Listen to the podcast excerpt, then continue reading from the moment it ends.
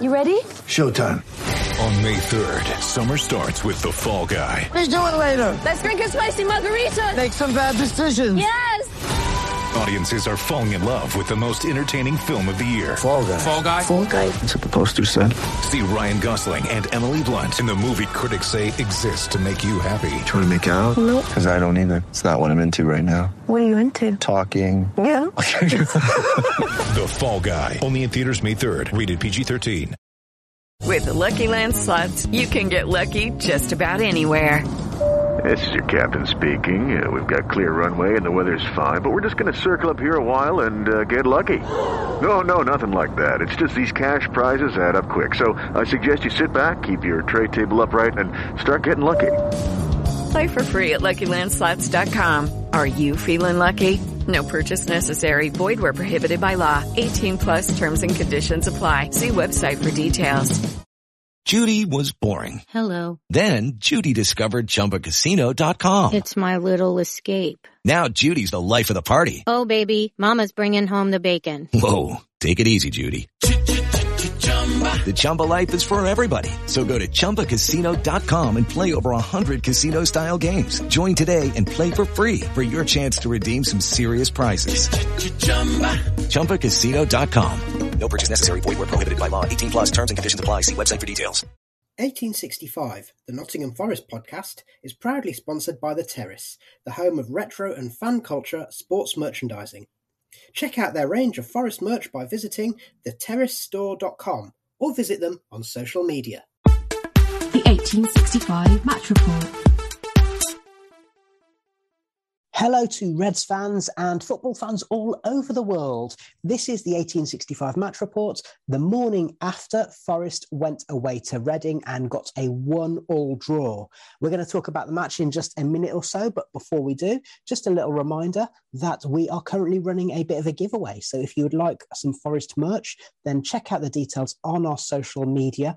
All you have to do is write a review of our podcast. Send a screenshot of that review into us at forestramble@gmail.com, and we will be selecting some lucky winners to receive either a Forest mug or a mini kit hanger for your car window. And the closing date for that is 8:00, which is kickoff time in the West Brom match on Friday. Okay, let's talk about the match, and I'm joined by the Married on the Midlands to talk about Forest's 1-1 draw away at Reading. It's worth noting that Forest stuck with a back four today, so the only change from the match against Preston was Alex Myton dropping out and Joe Lolley coming in the front three. Front three-ish, I suppose.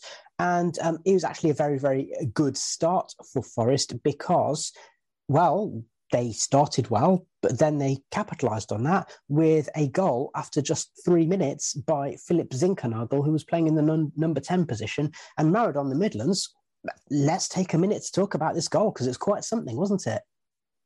It was, yeah. He picked it up sort of about 10 or 15 yards into the Reading half. I think it was a 1-2 with somebody. I can't quite remember who. It was Lolley. And then he sort of, Lolley, yeah, and jinked past sort of one player, two-player, three-player, kept his composure, got to the edge of the box and sort of hit it into the bottom corner. It was a really good quality goal, not something you'd associate with Championship football all the time, maybe.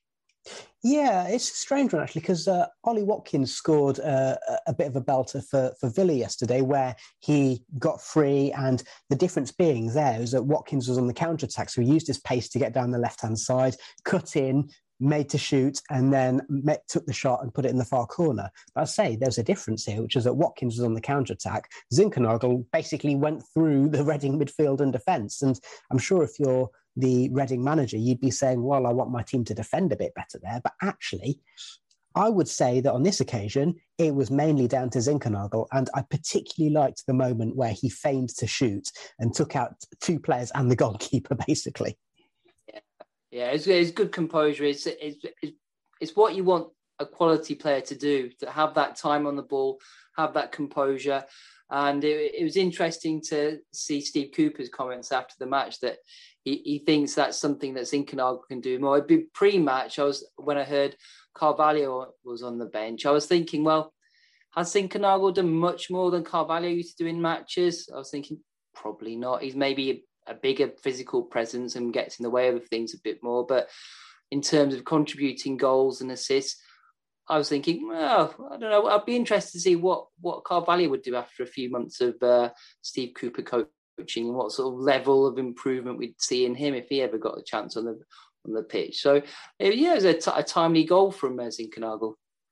Yeah, we might. Let's see how we're doing for time. We might come back to the whole midfield conundrum in just a little while. But it's worth pointing out as well that, let's be honest, okay, Forest had that early flourish and they looked good and they took the lead, which is all very good. But on the other hand, it was Reading who then came back into it. And as you'd expect, the home side, look, let's be honest, before the match, all the talk was about two things, and they were both to do with Reading. Number one was their 6-point deduction for financial irregularities, if we put it that way. And then the other one was them signing Andy Carroll. But they came back into the match, and they had a sort of, I felt they were kind of galvanised. They thought, we're at home. Without the 6-point deduction, Forest and Reading were pretty much neck and neck in the table, which even at this early stage of the season probably tells you something. And then they did come along and they created a few, I would call them slightly more than half chances. So Danny Drinkwater had a shot from the edge of the box, which was saved by Samba. It then had a rather ugly ricochet, which could have gone wrong for Forest. Baba Rahman had a bit of a fizzer, which again Samba pushed away. So, and then right at the end of the half, George Pușcaș, I think, is kind of ricocheted in towards him. I think a striker in form probably would have put that away, but Samba came out well to smother it. So Reading probably had the lion's share of the first half after Forest had taken the lead. So, I mean, from your point of view, I think married on the Midlands, away from home against a team who are more or less level with you in the table, you kind of take a 1-0 lead at half-time, don't you? You do. I'm not going to lie, there's a slight element of disappointment. And when you score so early, you do start dreaming, especially with Reading's problems going into the match with all their injuries and the psychological blow of the points deduction. You do think, oh, maybe we could be onto a big win here. You start getting ahead of yourself as a football fan. But on the balance of play, you've got to be happy with a 1-0 half-time lead because, as you say, they have their chances as well. Yeah. And I mean, that kind of psychological blow, I think the bigger thing that you mentioned there was injuries. Reading have got a lot of players out at the moment. But on the other hand, I would also say that, that 6-point deduction, it goes one way or the other, doesn't it? And in this case, I think that Reading kind of, they rolled their sleeves up and thought, okay, what the first thing is, we need to make sure we're not going to go down, and we need to kind of cement our place in the Championship. So I think they had a little bit of extra oomph there. The other thing that's noticeable is the names that we've mentioned there, Danny Drinkwater, Baba Rahman, Andy Carroll, having had to let a lot of players go over the last sort of year or so, they have managed to get a bit of a mix of youth and experience in there. So Andy Yeardom was proving a thorn in Forest's side down the left-hand side. So that's a young homegrown player. But then they have the experienced players brought in on loan and filling other places in the squad. They had Scott Dan at the back, who we'll mention in a minute. One other footnote from the first half was Max Lowe went off, and it was looks like a groin injury. And we kind of thought, what are they going to do here? They're not going to put Colback to left back in a back four. And sure enough, they didn't. So we saw, not for the first time, the triumphant return of Gaitan Bong. Yeah, and I guess a few Forest fans around the country would have been a bit nervous when they saw him coming on, but I think he did a solid enough job. For all his detractors, he does have some odd stinkers here and there, but then he also has some okay games and he has some half-decent games sometimes. So it's just a roll of the dice. And again, similar situation, as I mentioned, with Carvalho. It'd be interesting to see if there's been a marked improvement in him under Steve Cooper, whether having him, coaching him, has helped him as well. I wasn't too worried. I thought, he can do a solid job. I'm not one of the haters for Gaitan. Yeah, it's a strange one really, because it's worth pointing out that Bong has been on the bench for pretty much every match that Cooper's been in charge, and he's spoken warmly about his contribution on the training pitch. So whether that's a bit psychological, knowing that he's the only fit defender that senior defender that Forest have left, I don't know. But anyway, he's in the team in this second half, and Forest really could have taken the lead very early on in the second half. It was actually a bit of a belting run from our veteran skipper Lewis Grabban, who went down to the corner flag, beat his man, cut inside. Took out another defender and then took out the goalkeeper before shooting, at which point Liam Moore got back on the line and cleared it away. Now, on social media, there's been a lot of wailing and gnashing of teeth about this one. Oh, we should have squared it. Even David Johnson, Brennan's dad, was foaming at the mouth. That might have been because Brennan was one of the players who was at the far stick waiting for the pass. But if you're Lewis Grabban, you've scored, 8 or 9 goals in however many matches this season. You're not going to pass, are you? No, I'm not even sure he ever looked up to you. Having watched the highlights since the game, I think his head was down. He was just concentrating on finishing, and it was a bit of a shock to him to see it come back off the line.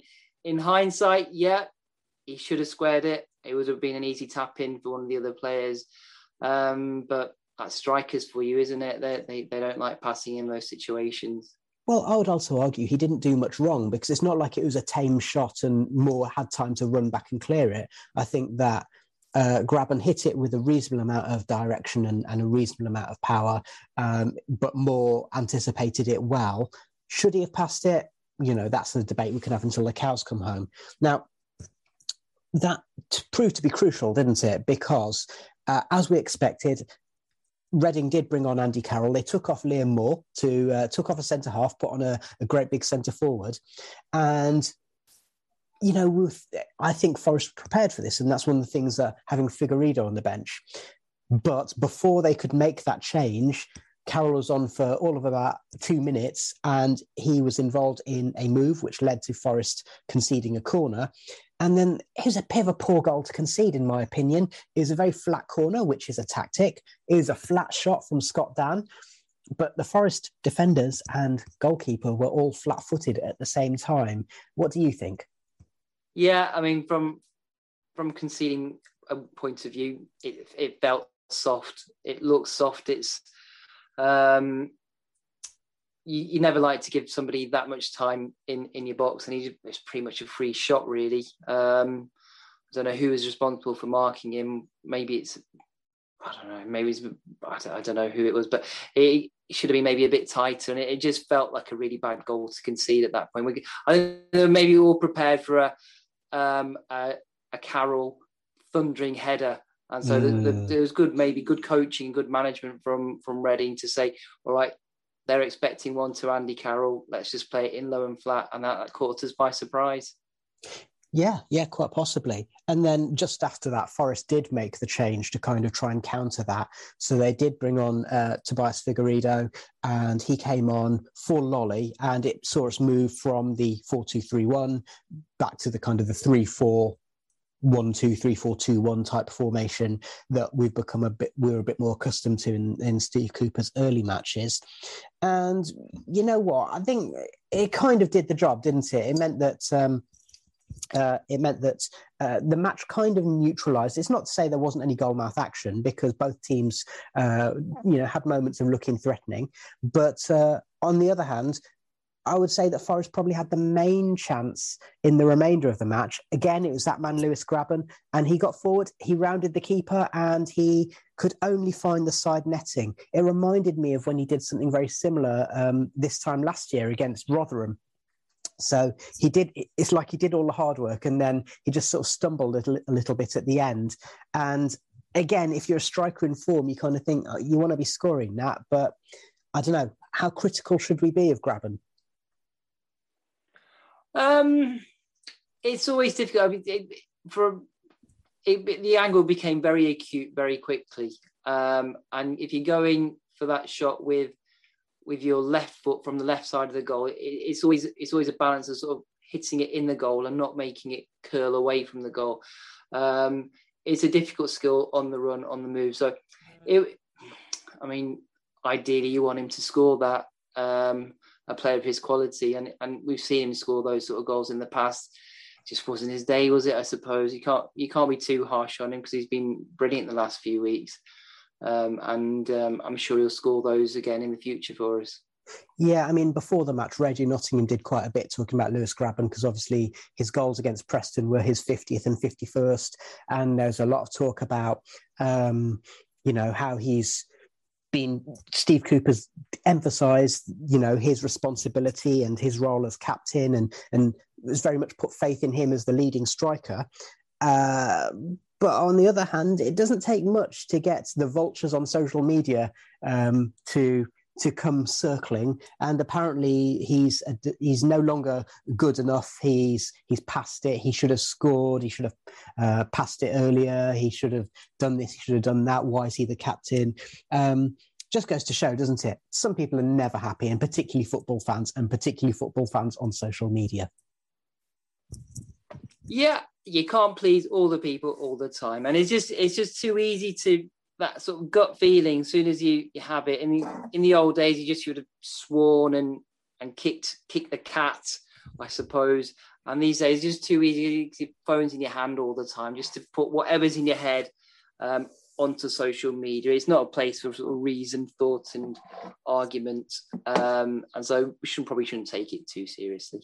Yeah, as once again, you've heard me say this before, but as Nick Miller of this parish has said memorably, Twitter is where nuance goes to die. So it ended up being 1-1. Reading had slightly more in terms of possession, but in terms of efforts on goal and so on, it was a lot more even. Velko Paunovic seemed reasonably happy with it. Steve Cooper seemed reasonably happy with it. He did say that really we should have, like you said, Married on the Midlands, should have turned the screw and tried to take advantage when we were a goal up. But despite their injuries, Reading aren't a bad team. Again, I think we're now at the stage of the season whereby the table starts to take shape. So you take away the points deduction and you think, well, Reading and Forest are pretty much level pegging. And I think that's what we saw with the match, wasn't it? It was, yeah. I mean, they've got the points deduction because they spent a bucket load of money over the last few years. So you'd expect them to have a decent squad still and good players.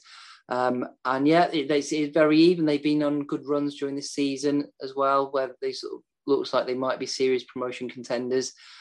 And yesterday they had still really good players on the pitch. Swift, Dan, Pușcaș. I was surprised he hadn't scored all season because he was so prolific last season. So yeah, it's from away from home, you take a point. But pre-match, we sort of just the way we've been playing recently. You start to think maybe, yeah, we'll win at Reading. That's the danger of the Championship. As soon as you start expecting things, it sort of bites you in the bum again because it's just such a tough season. As it goes on, there's so many games. There's always time for teams to go into form and go out of form, and for injuries to take effect and suspensions. And all the teams are really quite even. We mentioned it on the last podcast. Anybody down from even sort of West Brom, they looked a bit better, but they're starting to lose a few games now. Anybody from West Brom all the way down to, say, Sheffield United, Bristol City, they're all pretty even teams.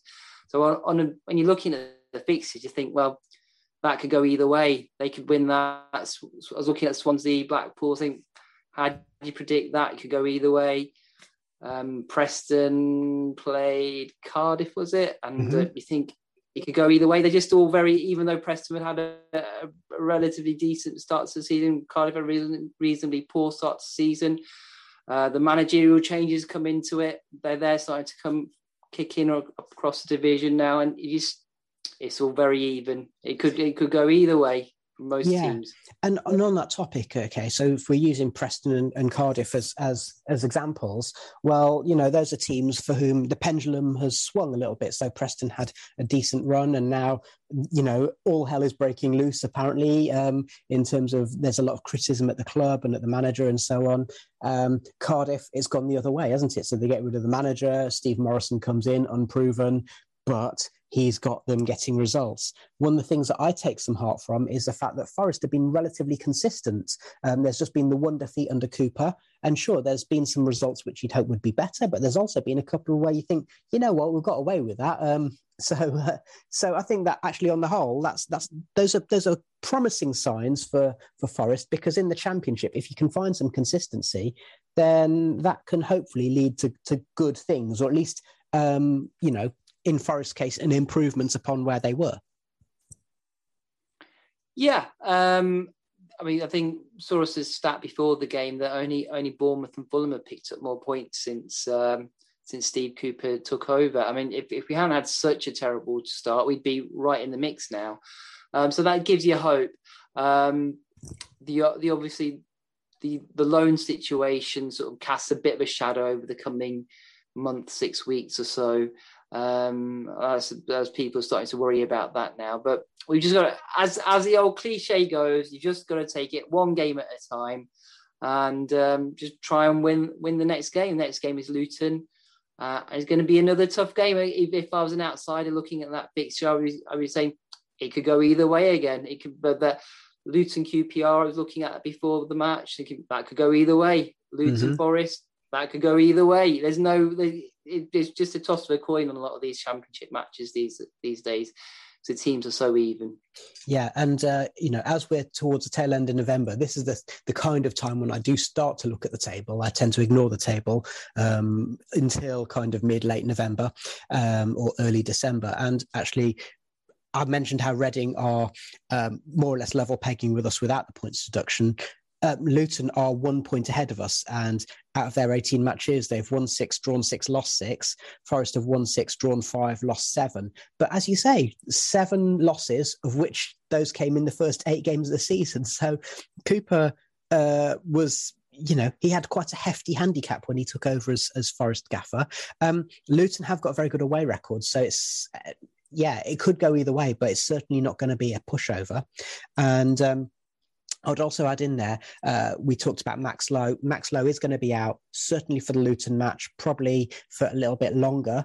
And so it may lead to a bit of a change. Now, I guess the main options are, do we bring in Bong as the left back? Or the other option is, I suppose, to go back to a back three and shift Colback to the left again, which would probably mean Garner coming in. Now, there is a variable that... I've not seen confirmed. I have a feeling that Ryan Yates might have picked up his 5th booking yesterday, in which case he'd be out. So I would imagine that'd probably be a gamble too far to move both Yates and to have a midfield without Yates and Colback, wouldn't you? Yeah, I would think so. You'd want at least one of them in there. Because they've just sort of been the pivot upon which we've sort of built this good run on, their sort of strength and power and just the drive they've given us. So yeah, losing both of them would leave a big hole in the centre of midfield. I don't know what the other fullbacks that we have at the club is. Richardson unfit now. I don't know. I guess Richardson would be the other option if you want to bring in an actual fullback who can play at left wing back.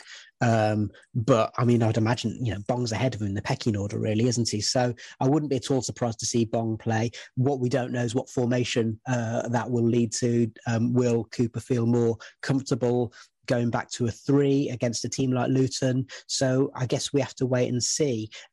Worth pointing out, just to kind of round off, that those people who were at the match were saying that Colback was once again absolutely outstanding. So once again, we doff our caps to the Ginger Pirlo. And we say thank you to the Marathon the Midlands for joining us today. Just a little reminder as well, if you follow us on social media, as well as our giveaway, you will notice that we are putting up our team predictions before matches, and those are created using the FanHub team predictor. So if you want to get in on that, then keep an eye out, because we put out golden ticket codes. So if you want to join the FanHub app, you can predict your team, check in at matches, follow the news feeds, and get rewards for it. So we say thank you to FanHub. We say thank you to our sponsors, The Terrace, who have given us the merch for our giveaway. And we say thank you to you, listener, for joining us.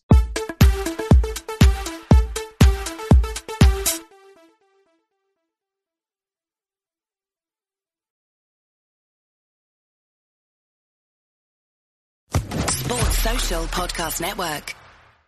Hello, it is Ryan, and I was on a flight the other day playing one of my favorite social spin slot games on ChumbaCasino.com. I looked over at the person sitting next to me, and you know what they were doing? They were also playing Chumba Casino. Coincidence? I think not. Everybody's loving having fun with it. Chumba Casino is home to hundreds of casino-style games that you can play for free anytime, anywhere, even at 30,000 feet. So sign up now at ChumbaCasino.com to claim your free welcome bonus. That's ChumbaCasino.com and live the Chumba life. No purchase necessary. VGW. Void where prohibited by law. See terms and conditions. 18+.